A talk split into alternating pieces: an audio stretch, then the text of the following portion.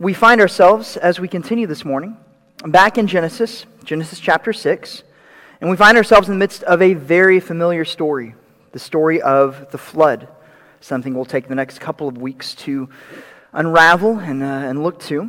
And as we begin our time this morning, I ask that you stand up in reverence for the Word of God if you are able. And we'll be reading some of our passage this morning. Genesis chapter 6. We'll be covering verses 9 through 22, but as we begin, let us simply begin with the first few verses, beginning again in Genesis chapter 6, verse 9. There we find these words These are the records of the generations of Noah. Noah was a righteous man, blameless in his time. Noah walked with God. Noah became the father of three sons Shem, Ham, and Japheth. Now the earth was corrupt in the sight of God, and the earth was filled with violence. God looked on the earth, and behold, it was corrupt, for all flesh had corrupted their way upon the earth. Then God said to Noah, The end of all flesh has come before me, for the earth is filled with violence because of them. And behold, I am about to destroy them with the earth. This is the word of God. Please be seated.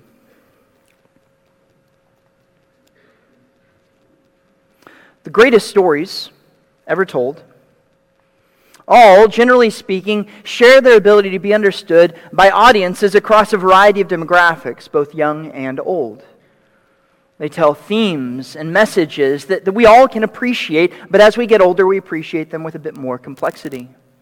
One of the greatest examples of this, I believe, is the story of the Pilgrim's Progress one of these classic books that perhaps some of you have not read in here, but is actually, I believe, the second um, most popular book in the history of the world outside of the Bible.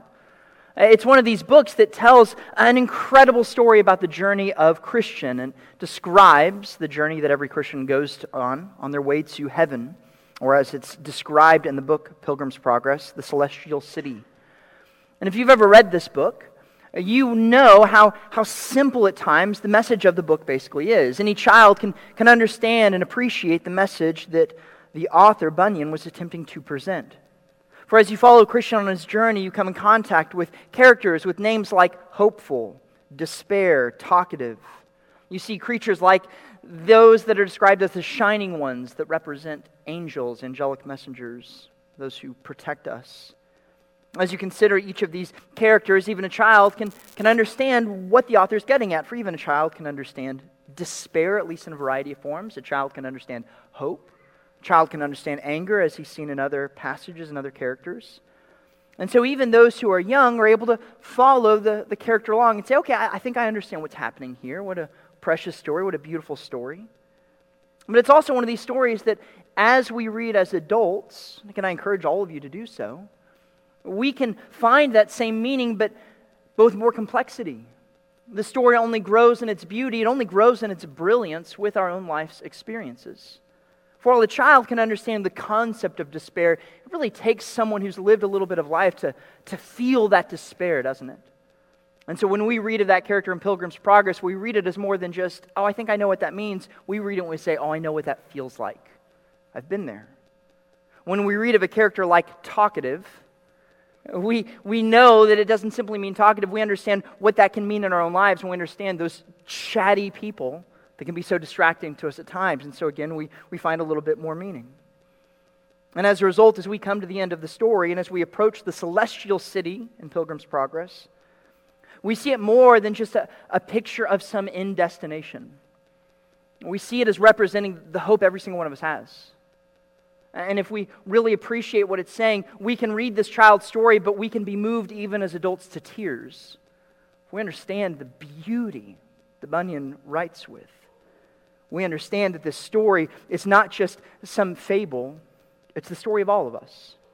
And thus, in that complexity, we see ourselves, we see our journey, and we are made all the more better for reading it.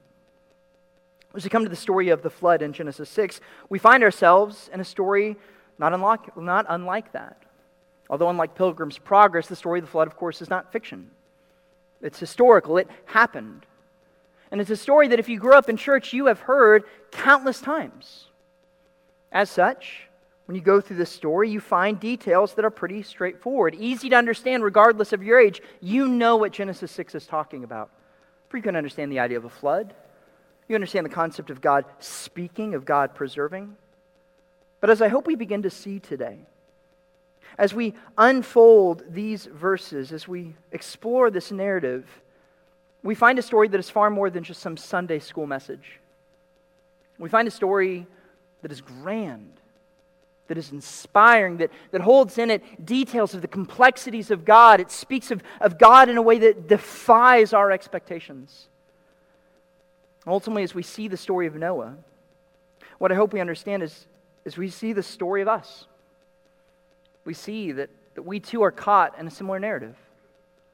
Uh, that we too face a day of judgment as Noah faced, but we who are in Christ face it not in trepidation, but in confidence.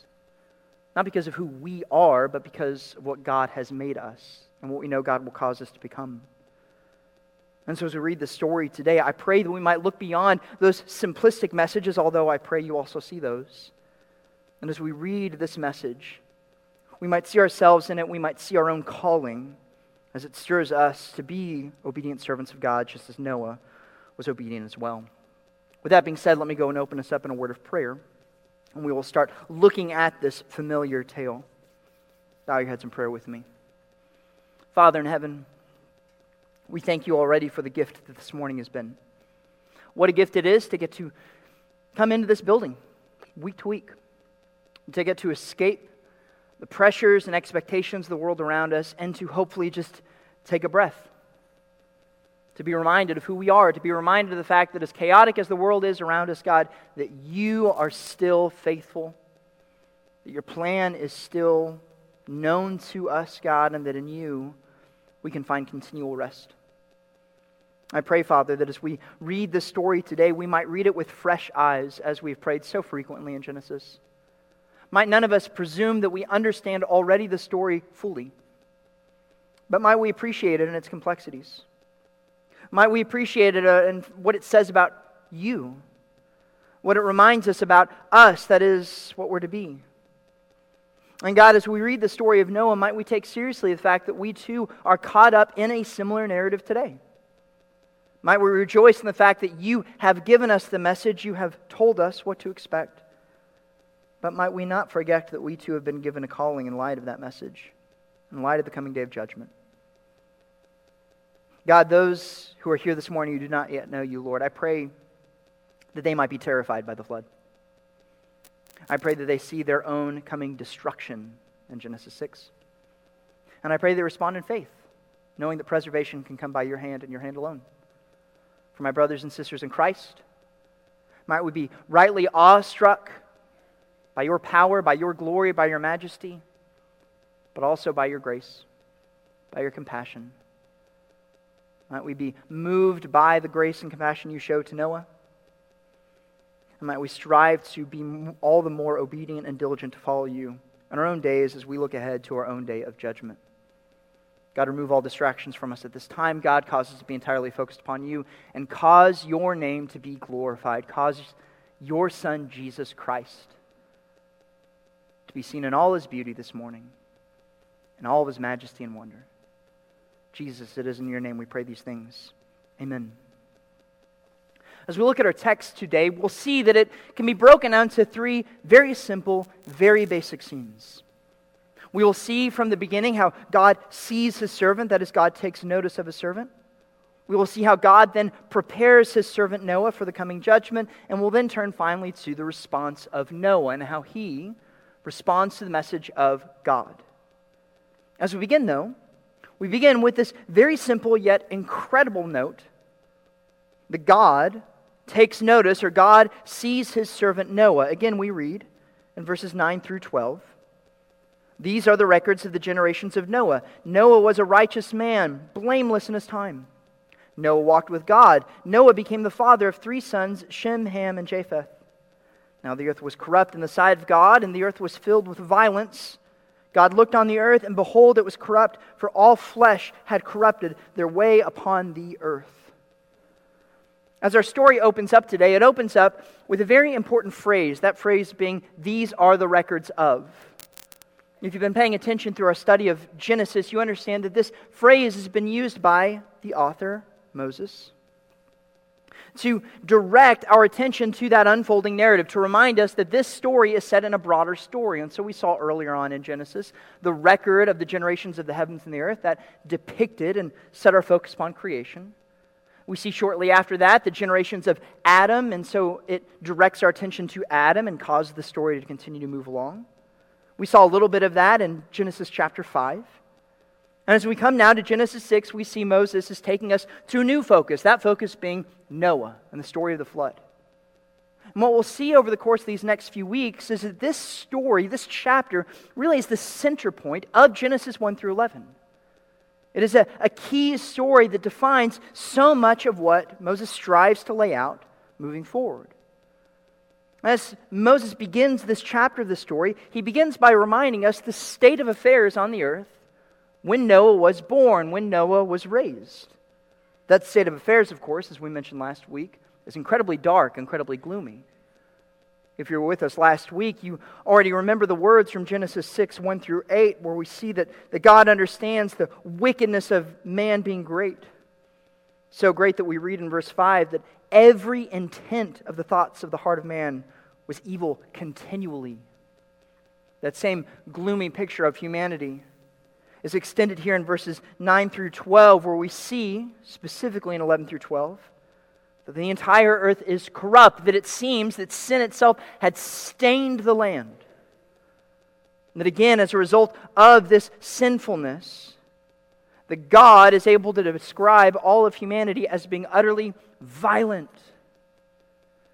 Now, this language is not mean that mankind was literally lashing out violently against other people. We see, rather, throughout Scripture, this language of violence is actually used in a bit broader of a manner than you might initially expect. We live in a culture in which we might be annoyed to hear people say things like, words are violence. That's a common thing. But in the Old Testament world, well, quite frankly, that's the language a lot of Old Testament authors use. That all sin is violence. For if you read through the book of Jonah, for instance, you see the book of, or the city of Nineveh is described as a violent city, not because they're literally at war with people, but because of the intolerance they're showing to one another because of the way they're abusing the poor in their society. In a similar way, if you read Micah 6:12, you read of the violence of rich men. Again, not speaking to literal physical violence, but speaking to the violence of, of mistreating other people. Now, of course, this word does include other violence. We read of that violence earlier when we read about Lamech and how he bragged about killing others. But broadly speaking, what we understand in Scripture, again, is that, that all sin is violence, for it's an attempt to destroy God's good order. And it's an attempt to dismantle a person made in his image. It's an attempt to abuse those tools that God has given us and use them not to bring glory to the Creator, but bring glory to us. And incredibly, as we look back in the days of Noah, we understand that it is that violence that characterizes all of humanity. And God, being the creator of all of this, God being good, God being just, God being holy, of course, takes notice of that. We expect that of God. One would expect that the Creator would see if His creation has gone to pot. What we perhaps might not necessarily expect, however, is the other thing that God notices. For we're also told in, in verses 9 through 13, really, that in the midst of all this darkness, God also takes notice of Noah. We saw that earlier last week in verse 8 when we read Noah found favor in the eyes of the Lord. And again, we see that here in our passage today. And what Moses is attempting to show us is that in the midst of this darkness, there's shown one light one beautiful image of what it meant to live for God, what it meant to bring glory to the Creator as we are intended to do. And that one shining light came in the person of Noah.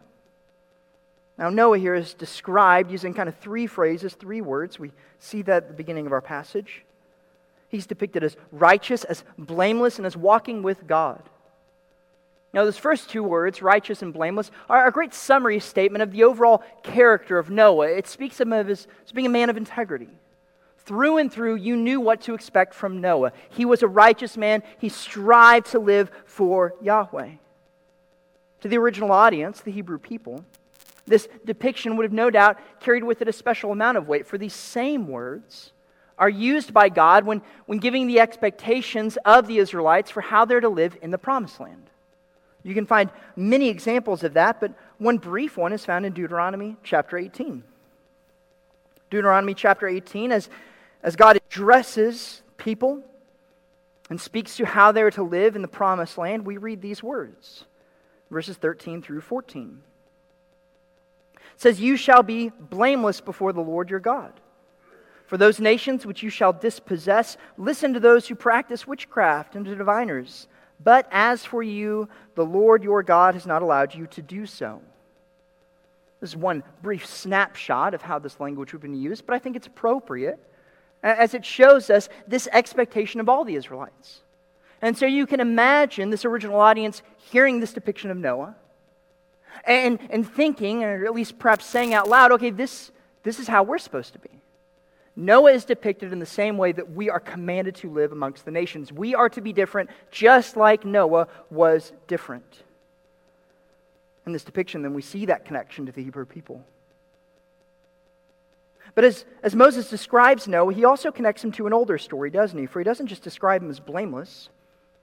He gives that third statement, which we read that Noah walked with God. This is somewhat odd language. It's the type of language we would not use regularly today but it's language that, again, would have caused flags to pop up in the minds of the readers. When we read in Genesis 6 that someone walked with God, who's going to immediately come to mind? Well, at least two people in Genesis. One, briefly, Enoch. A few weeks ago, Pastor Andy preached through Genesis 5, and you read back in Genesis 5, verse 21 through 23, or 24 rather, about Enoch. And at the end of Enoch's life, we read in verse 24 Enoch walked with God, and he was not, for God took him. Enoch, like Noah, walked with God, and he was taken from the earth so he could be physically with God. That's the first person that perhaps comes to mind, but more importantly, more central to the story of Genesis, of course, is Adam. Adam walked with God. Eve walked with God. Adam, being the representative of all of humanity, was the first one to walk properly with God because he sinned, that ability to walk with God was taken away from him. He was kicked out of the garden. And as we've hit on time and time again, the, rest of the story of Genesis and all of Scripture is that story of how do we get back to that place that Adam was in? How can we walk with God? And so it is by no means insignificant to read that Noah himself was the latest representation of this. That Noah, as a righteous servant, was the latest individual who appeared to be living up to the reputation that he was supposed to have, who appeared to stand out in the way that all of humanity is supposed to stand out if they're living for God, the Creator. From the outset, then, there's a great deal that we can learn from the message of Noah, or rather the example of Noah. For it is quite convicting to read of his character, isn't it? Maybe that's just me. We live in a world in which it's easy to, to think as if I and I alone am, am serving God. We can think along these terms. We can be so selfish and self centered that we alone are, are striving to serve God. We alone understand the truth. We can become so disgusted by the world around uh, us that we can begin to believe that we are somehow the, the one person who gets it. We understand that's not true, right? And look around you this morning. There's a good number of people here that are, for the most part, I think, trying to live for God. It's a blessing to understand that. It's a blessing to know we're not alone. But as we look at Noah, we see that he was alone. Yet Noah didn't excuse that. Uh, Noah didn't use that as an excuse for his own sin, for his own violence, rather. He, he maintained this purity. And in so doing, he, he shone like a star. He fulfilled that same language that the Apostle Paul ultimately uses. In Philippians 2.15, when speaking to the, the believers in Philippi, describes them as shining like stars in a dark and crooked generation. The question, of course, we must ask as we consider the language of Paul and the example of Noah is brothers and sisters, do we shine like that? We can all acknowledge that we live in a dark world. That's not hard. But how shiny are we in that dark world? How much do you stick out? How much do I stick out versus how much do we just blend into our society? When the world is greedy, are we selfless? When the world is cruel, are we gentle? When the world is doing everything it can to take glory away from God, are we striving to be those humble servants that are constantly putting the focus back to Jesus, back to our Creator? That's our calling. And if we do that like Noah, we can take note and take comfort in the fact that, that we will shine. But even more than that, when we do that, we can take note of the fact that God sees us. That even if we feel like we are all alone, if we are, even if we are doing just the basic bare minimum, things that would by no means impress the world or even impress some of our Christian friends, that even that basic obedience is seen by God. That the infinite creator of the universe sees you. He sees you striving. He sees you working towards Him.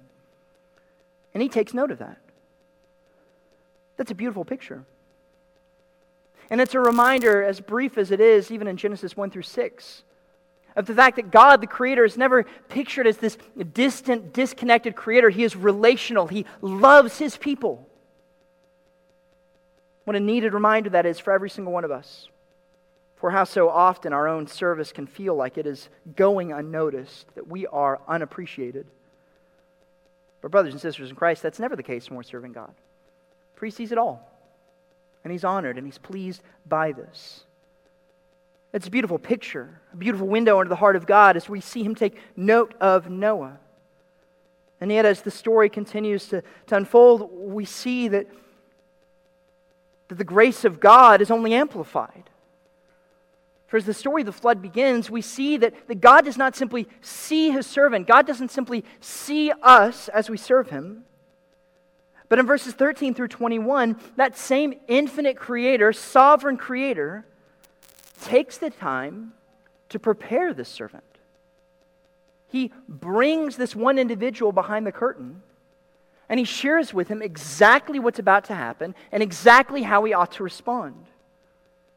We see this again in verses 13 through 21. As we begin, though, just pick it up as we begin in verse 13. Then God said to Noah, the end of all flesh has come before me, for the earth is filled with violence because of them, and behold, I'm about to destroy them with the earth. We'll stop there for a moment. We'll see the content of the communication here in a second, the messages that God gives Noah.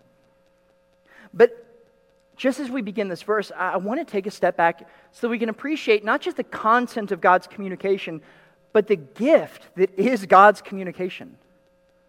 For God is doing something here that He doesn't have to do at all. God is taking a finite, sinful man, for Noah was not sinless by any means, and he again is, is bringing him in to this closer conversation. God is acting not in a way that a, a king acts before a servant, but God is acting in a manner that's more akin to how you would treat a friend a friend that you want to warn, a friend you want to prepare, a friend you want to bring in close. And as shocking as that might be here in Genesis 6, it's a type of imagery that the Hebrew people would have been familiar with, for we see God doing this type of shockingly intimate activity time and time again with his chosen servants. You see this famously in the example of the destruction of Sodom and Gomorrah, something that's depicted later on in Genesis, over in Genesis chapter 18. Uh, in, in this passage, you see God treating Abraham, his own chosen servant, in a very similar way. For in Genesis chapter 18, as God's preparing to obliterate Sodom and Gomorrah, we read these words Genesis 18, verse 17. The Lord said, Shall I hide from Abraham what I'm about to do? Since Abraham will surely become a great and mighty nation, and in him all the nations of the earth will be blessed. For I've chosen him so that he may command his children and his household after him to keep the way of the Lord by doing righteousness and justice, so that the Lord may bring upon Abraham what he has spoken about him. Here again, we see the heart of God revealed. We see God desiring to share his plan with his lowly servant Abraham. We see God acting in a way that seems so far beneath him. But yet again, we see it's not just limited to Noah, it's not limited to Abraham, it's extended even in the New Testament, isn't it? For the Son of God, Jesus uses this similar language to depict, to describe his relationship with the disciples. I want you to see this just so you can appreciate just how powerful this is. So turn, if you will, over to the Gospel of John. For in John chapter 15, you see the same level of care and concern that God shows for his servants, for his followers, in this case, the disciples. And as you turn there, let's take a moment to appreciate again the type of servants we're dealing with in each of these cases. For none of these people are sinless. This certainly is not the case when you get to the disciples. For in John chapter 15, the resurrection hasn't even happened yet. So these disciples, as great as they are in moments, are still pretty foolish at other times. They don't get it, they regularly miss the entire point of what Jesus is saying. Point being, these disciples have no right to hear what the King of all creation is doing in his will. For they're just going to misunderstand it anyways, right? And yet, despite that fact, we see this in John chapter 15. Verse 13. Jesus says, Greater love has no one than this, that one lay down his life for his friends. You are my friends if you do what I command you. No longer do I call you slaves, for the slave does not know what the master is doing. But I have called you friends, for all things that I've heard from my Father, I have made known to you. You did not choose me, but I chose you and appointed you that you would go and bear fruit, and that your fruit would remain, so that whatever you ask of the Father in my name, he may give you. This I command you, that you love one another. There in those early verses, again, we see this imagery in which we see God not speaking to us as he would his slaves but he speaks to us as friends. He brings us into that, that inner circle. And he explains to us what it is he's up to, what it is he's doing, what it is he desires to see happen. In so doing, we see God gifting us with the same privileged communication that he gifted Noah. It's an amazing act of grace, of love. And it's something I fear oftentimes we, we abuse, we overlook. We can look at the Bible as if it's this ancient, outdated book, but it's the Word of God. It is how God has chosen primarily to reveal Himself to us, to tell us exactly what's happened, to tell us what is going to happen, to tell us exactly what He expects of us, what He commands of us, and to assure us that He will make sure that His will cannot be trumped, His will cannot be overthrown.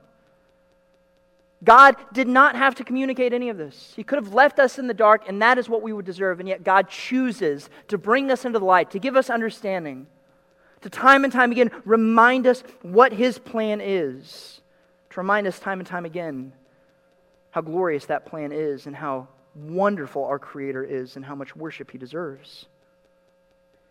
And so, even as God brings Noah in and begins to communicate, we see that, that sheer gift that God is granting as he speaks to him then as we get back to Genesis 6, we see God bringing Noah into the fold and giving him, in essence, two messages, two promises, broadly speaking. The first promise is the promise of judgment.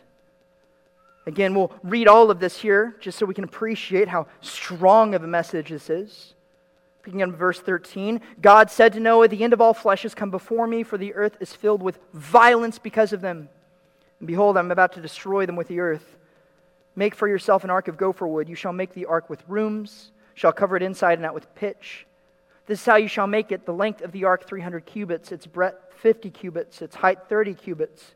You shall make a window for the ark and finish it to the cubit with the top. Set the door of the ark on, in the side of it. You shall make it with the lower, second, and third decks. Behold, I, even I, am bringing the flood of water upon the earth to destroy all flesh, in which the breath of, the, of life from under heaven, everything that is on the earth, shall perish. We'll stop there. In the midst of all those details of the ark, details that we'll, we'll mention a little bit here in a moment, we see this first promise. The first promise that would make it easy to overlook all those details and dimensions of the ark, right? For if I'm Noah and I'm hearing things about the cubits and the rooms, I'm, I'm probably thinking, what about that whole destruction thing, God? You're doing what? For what God says here is no minor detail. He says he will bring massive floodwaters and destroy everything. He will blot out life on the earth. And again, he'll do so with this massive flood. The power and, and terrifying abilities of water is something that, that should not be lost on even us as a modern audience, isn't it? It's still something that can shake and strike terror in the hearts of all modern societies. We appreciate in the ancient world how it could be seen as chaotic, as, as a source of turmoil. But even today, we live in a world that understands the power of water. In fact, that regardless of how advanced we become, water can destroy it all. Even here in Missouri, we understand the dangers of flash floods. We understand that it just takes a mere inch, uh, level of inches of water to carry a number of cars away. We understand the damaging effects that floods can have in our homes, in our cities, how quickly that can settle in. As I consider this terrifying reality of water, I think of the imagery of, of tsunamis that we occasionally see in the news. You think back to the 2004 tsunami in the Indian Ocean that wiped out 150,000 people? Shocking. You see in those tsunamis pictures of, of waves moving upwards of 500 miles an hour. And as it grows in speed, it grows in height, and you can see images of waves reaching up to 100 feet in the air. You can imagine being hit with a 100 foot wall of water moving hundreds of miles an hour. Doesn't matter how strong of a home you have, doesn't matter how good of a swimmer you are, you will be destroyed, as will everything else in its path we understand just how damaging that water can be. And in the ancient world, again, it was often seen as this picture of violence, as this picture of turmoil, as this picture of, of chaos, as could never be tamed by man. But for the Hebrew people, this water also carried with it a great deal of symbolic significance. For while it could not be tamed by man or by any civilization, throughout the Old Testament scriptures, we see that that God somehow tames it. The God sits above this. And so, this is why in passages like Psalm 74, 13 through 14, or Job 26, 12, you see the authors point to this power of God, his ability to sit enthroned above the flood, his ability to still the seas, his ability to tame those beasts that live within.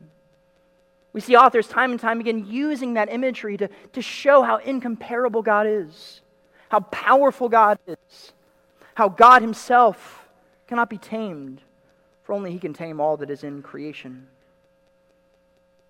To be told that He would destroy the world with water then carried with it incredible symbolism and incredible violence. And it also carried with it this imagery of a sort of anti creation occurring. For if you turn back to Genesis 1, you see what these waters were or how these waters were used initially. In Genesis 1, verse 6, the first mention of waters we read God said, Let there be an expanse in the midst of the waters, let it separate the waters, let, let us separate the waters from the waters. God made the expanse and separated the waters which were below the expanse from the waters, which were above the expanse, and it was so. God called the expanse heaven. There was evening, there was morning, a second day. Then God said, Let the waters below the heavens be gathered into one place let dry land appear, and it was so. God called the dry land earth, and gathering the waters he called sea, and God saw that it was good.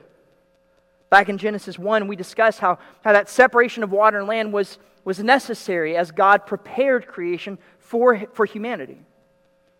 As God prepared creation for us so that we could then take care of it. That water and the land had to be separated. But as God speaks to Noah here, we see he's reversing that course. There's no longer that expanse to divide the waters. Water will now cover everything up again. And as it does so, as we see creation in reverse, we see the result will be death, chaos. It will be a new start in which God will once again be able to prepare earth, in which God will once again raise up his people. But that people, of course, will be incredibly limited by itself, this message of the flood and the imagery that will follow next week in Genesis 7 is truly terrifying, isn't it? And it's at this point that I think a lot of people might step back and think, this is the story we tell kids in children's church? It's pretty violent, pretty horrifying, really. I mean, one of the most violent images you can find in all of scriptures is this idea of, of God sending rain, of blotting out everything on earth that has breath. And if left to your own devices, that feeling of terror is really the only appropriate response to the flood. For any outsider hearing this message, this story of judgment is horrifying. And yet, as God speaks to Noah, horror and terror are not spoken of, at least in terms of Noah's future, are they? For all God describes how he's going to destroy humanity, God also very quickly reminds Noah of the second message. That second message not being one of judgment, but of preservation. For having said what he is going to do, that is, I will destroy the earth, Immediately in verse 14, God tells Noah how he can survive. God says, This is what I'm going to do to everyone else, but Noah, here's what you have to do. Noah, here's, here's how you will be preserved. Noah, here's how you will survive. Noah, here's how I will extend my righteous line through you. As God speaks to Noah, he really speaks of, of two means of preservation. The first mean, and the most familiar mean of preservation in the story, is, of course, the ark. That ark is described primarily there in verses 14 through 16. A surprising amount of detail is given as it depicts this, this physical reality of a boat. We don't have time to unpack all these things, but we see here, broadly speaking, a, an ark that would have been about a one and a half football fields long, 75 feet wide, 45 feet high. We see this boat has various levels, various compartments, of course, we'll see later, to, to hold all of the animals, or at least an animal of each kind.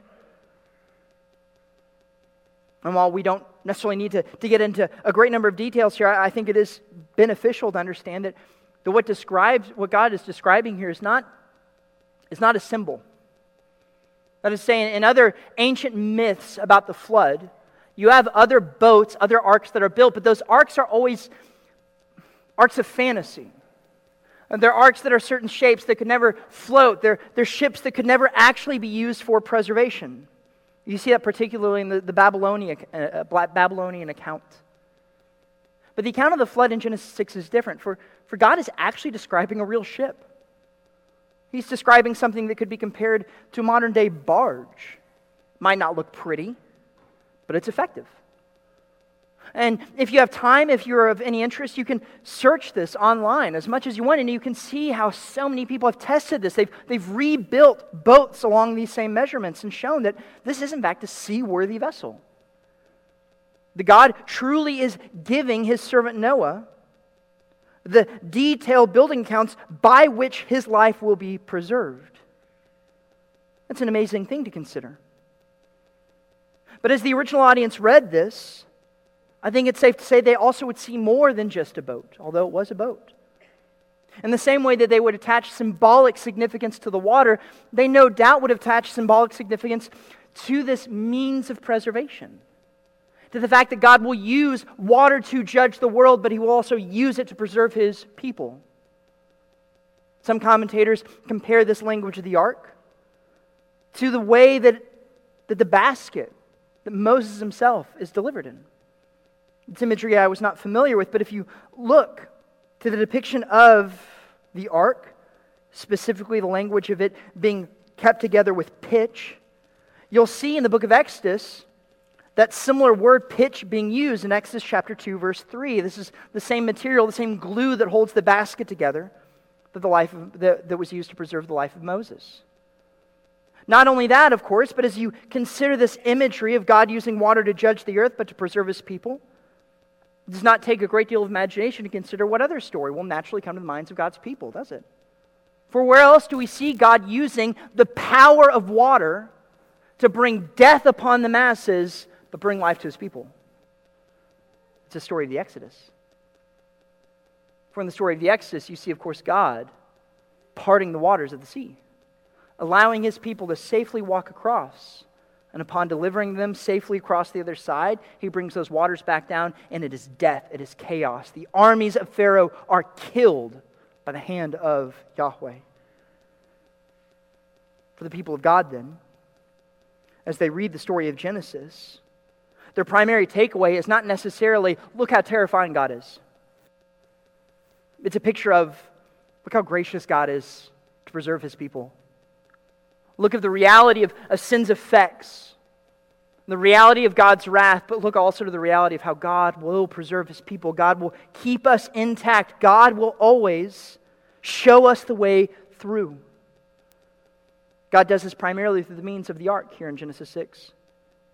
But perhaps even more important than that is the other means of preservation that God promises here. And for that, look back to Genesis 6, verse 18.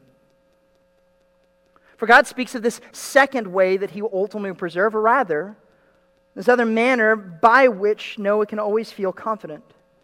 For verse 18, we read, But, but I will establish my covenant with you. You shall enter the ark, you and your sons and your wife, and your sons' wives with you. And every living thing of all flesh, you shall bring two of every kind of the ark to keep them alive with you. They shall be male and female. And he goes on and depicts how God will use this to preserve his people. God's message to Noah is not just preservation through the ark, God's message to Noah is preservation through the covenant. Again, language that would have been rich with significance to the Old Testament people, for they were people of the covenant. And, and we do not use this type of language frequently in our own day and age today, but we too are held together by these covenantal promises of God. You see the use of covenants throughout the Old Testament. This particular type of covenant, I think, is best seen in David's covenant, 2 Samuel chapter 7.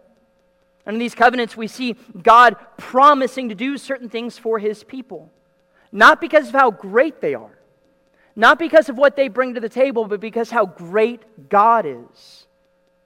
And so if you look to passages like 2 Samuel 7, you read of these covenantal promises God makes to his servant David. As he says, I will do this. I will extend your line. I will bless the earth through your line. I will do this. I will do that. And David's response is appropriate. It's, it's awe. It's wonder. It's gratitude. We see God making the same promises, I think, to Noah here. For God, again, is promising him he will preserve him. And he'll do this not simply because Noah is a servant, but because Noah himself, uh, because God himself is faithful because God is God who fulfills all of his promises. And so, in the face of this terrifying message of floodwaters, in the face of this terrifying promise of judgment, there's this soothing message of preservation. Preservation that is guaranteed not simply because of a boat that will be built, preservation that's guaranteed because of a covenant that's made by a faithful, good, reliable Creator. It's a beautiful picture. And again, in this picture, we do not just see some ancient story of some ancient servant, we again see a story that's very much related to us. For in this story, we're reminded of the fact that, that we are not all entirely unlike Noah. We too live in a dark world, we too live in a world that is full of unrighteousness. We too face a day of judgment. For it's a message that's given time and time again in the New Testament. Yet, despite that judgment, we too have, been, have benefited from the fact that God has also given us this message of, of clarity, revelation. Message doesn't simply say judgment is coming, but a message that says, here, how, here it is how you will be preserved. Here's how you can survive. As we consider that similarity, then, as we see the beauty of God seeing his servant and God speaking to his servant, we're then brought, I think, to the very practical, very beautiful picture of how a servant should respond to all these things. For having given these messages of judgment and of preservation, we see this simple yet incredible response of Noah in Genesis chapter 6, verse 22. Look there with me as we see how God's servant responds. Having given him this message, we read, Thus Noah did according to all that God had commanded him. So he did. So simple, isn't it? So few words used. Yet it it speaks of an example of faith that really inspires all. And I think there's a reason why Noah is remembered throughout Scripture as, as an example of faith. For here we see faith in action, both privately, that is internally, but also publicly, and what this must have meant for Noah and his public witness. Privately, we see that Noah hears this message from God. A message that, let's be clear, was wild. It would have been entirely unlike anything Noah could have ever possibly understood or grasped. For all they understood, of course, the concept of water, the idea of, of a worldwide flood, that's, that's beyond reasonable. That's beyond anything that anyone could possibly argue, that anyone could possibly describe. Not only that, but the means of preservation being a giant boat? It's weird. That's a bizarre message. For again, this would have been unlike anything Noah had ever seen. And yet, despite how unreal this moment must have been, how does Noah respond? He builds the boat. Why does he build the boat? Because he knows who he's serving. Because he has faith. That faith, which, as I believe Pastor Jeremy referenced earlier, is defined in Hebrews chapter 11. Hebrews 11, verse 1 says, Faith is the assurance of things hoped for, for the conviction of things not seen for by it the men of old gained approval. Our world oftentimes makes this statement overly simplistic, and you hear people say things like faith is blind. That's not true. Faith isn't blind. Faith is the assurance of things hoped for, the conviction of things not seen. But what's it based upon? It's based upon what's been proven. The men and women of old that are category, uh, categorized here in Hebrews 11 did not do things because they thought, well, maybe this will work out. They did things because they knew the God they served and they knew He was good because of everything He'd done before. Therefore, they knew, even though they couldn't see the fulfillment of the promise, that it would come eventually. This is exactly what Noah does internally. He may not understand what a flood is. He may not understand what this boat's going to look like, but he's going to act because he knows God. And so he responds in faith. He obeys. And he fulfills his calling to build a boat, and as we'll see in the coming weeks, to bring animals onto the ark. And through this faith, through this Noah, we see God preserving humanity. It's a beautiful picture of this internal reality, this internal confidence. But it's also a beautiful picture of what this meant for Noah publicly. For as we all understand, building a boat of this size would not happen overnight. This is something that took years upon years upon years. Some people, using the language earlier in Genesis 6, believe it would have been 120 years. Even if you don't buy that longevity, you understand this would have been a long process, a process that would have, would have caused Noah to daily be in conflict, be in communication with others walking by him. Can you imagine how insane Noah must have appeared to his counter, uh, to, to the other people in his culture? How ridiculous this activity must have looked.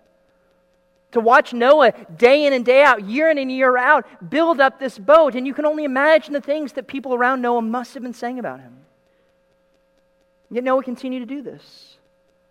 Other passages in 2 Peter and elsewhere depict Noah as being this, this preacher of righteousness in Hebrews chapter 11 depicting this process in verse 7 we read by faith noah being warned by god about things not yet seen in reverence prepared an ark for the salvation of his household by which he condemned the world and became an heir of the righteousness which is, which is in according to the faith day in and day out noah built that which was intended to be a constant picture of the coming judgment noah did that which no doubt would have brought mockery and ridicule from the world around him. But Noah did this because this is what servants of God do they get their message, they get their marching orders, and even if they cannot fully understand it, even if they cannot fully comprehend it, they march ahead. They carry it out. And in so doing, they will either bring a message of life to a dying world or they will bring a message of condemnation to a world that rejects it. Noah was that man, he was that servant. And he will forever be remembered as that faithful servant as a result of this activity. As we consider that example, as we consider this story, and we'll close here, we must take very seriously, yet again, that this message of Noah, this message of, of the flood, is not some ancient story. For it's the same story repeated day in and day out through the rest of the New Testament. It's the same message of warning that Jesus brings, the same message of warning the apostles continue to proclaim. For all we understand that God will never again send a worldwide flood to destroy, God will judge all the earth. And in that day, if you insist upon standing upon your own rights, upon your own abilities, upon your own works, you will burn You'll be judged. And so, as you consider that, hear the words of Peter, who used the same language of Genesis 6 and applies it to his own day and ours as well. 2 Peter chapter 3,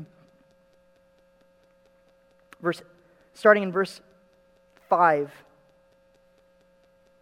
For when they maintain this, that is, when they reject the coming day of judgment, it escapes their notice that by the word of God the heavens existed long ago and the earth was formed out of water by water, through which the world at that time was destroyed, being flooded with water. But by his word, the present heavens and earth are being reserved for fire, kept for the day of judgment and destruction of ungodly men. But do not let this one fact escape your notice, beloved, that with the Lord one day is like a thousand years, and a thousand years like one day. The Lord is not slow about his promise, as some counting slowness, but is patient towards you not wishing for any to perish, but for all to come to repentance. Unbeliever, the day of judgment is upon us. It will be here in the blink of an eye. And so many in our world count the slowness of this judgment to be evidence of the fact that it's never coming. But as Peter says, no, do not, do not deny the fact that it is coming. This is simply an example, a picture of God's patience. But do not abuse that patience of God, unbeliever. Repent of your sins. Believe that Jesus Christ is the only means of preservation in the coming day of judgment. And if you do that, you will be saved. If you do not, you will be judged. I beg you do that today. I beg you do that now. And if you have any questions, please talk to me afterwards. For my fellow believers, let us not take lightly the same message of judgment. Let us not take lightly the fact that that day of judgment is coming, that we've been gifted this gift of communication. We understand what's going to happen. We've been given the preservation through Jesus Christ, God's Son. And so let us daily make sure that we are striving to shine as lights in this dark world. Let us daily ensure that we're putting all of our hope not into our own works, not into our own deeds, but into the work of Jesus Christ. And as we seek to hide ourselves in his person, in himself, let us be quick to be grateful to God for the work of grace he's given to us. And let us be preachers of righteousness just as Noah was. Let us be vocal of that coming day, and let us beg others to come on board with us. For the day of judgment is coming, and preservation is here in Christ. Let us make sure that we find ourselves therein. Let me close our time in prayer. Father in heaven, God, we love you. We thank you for today.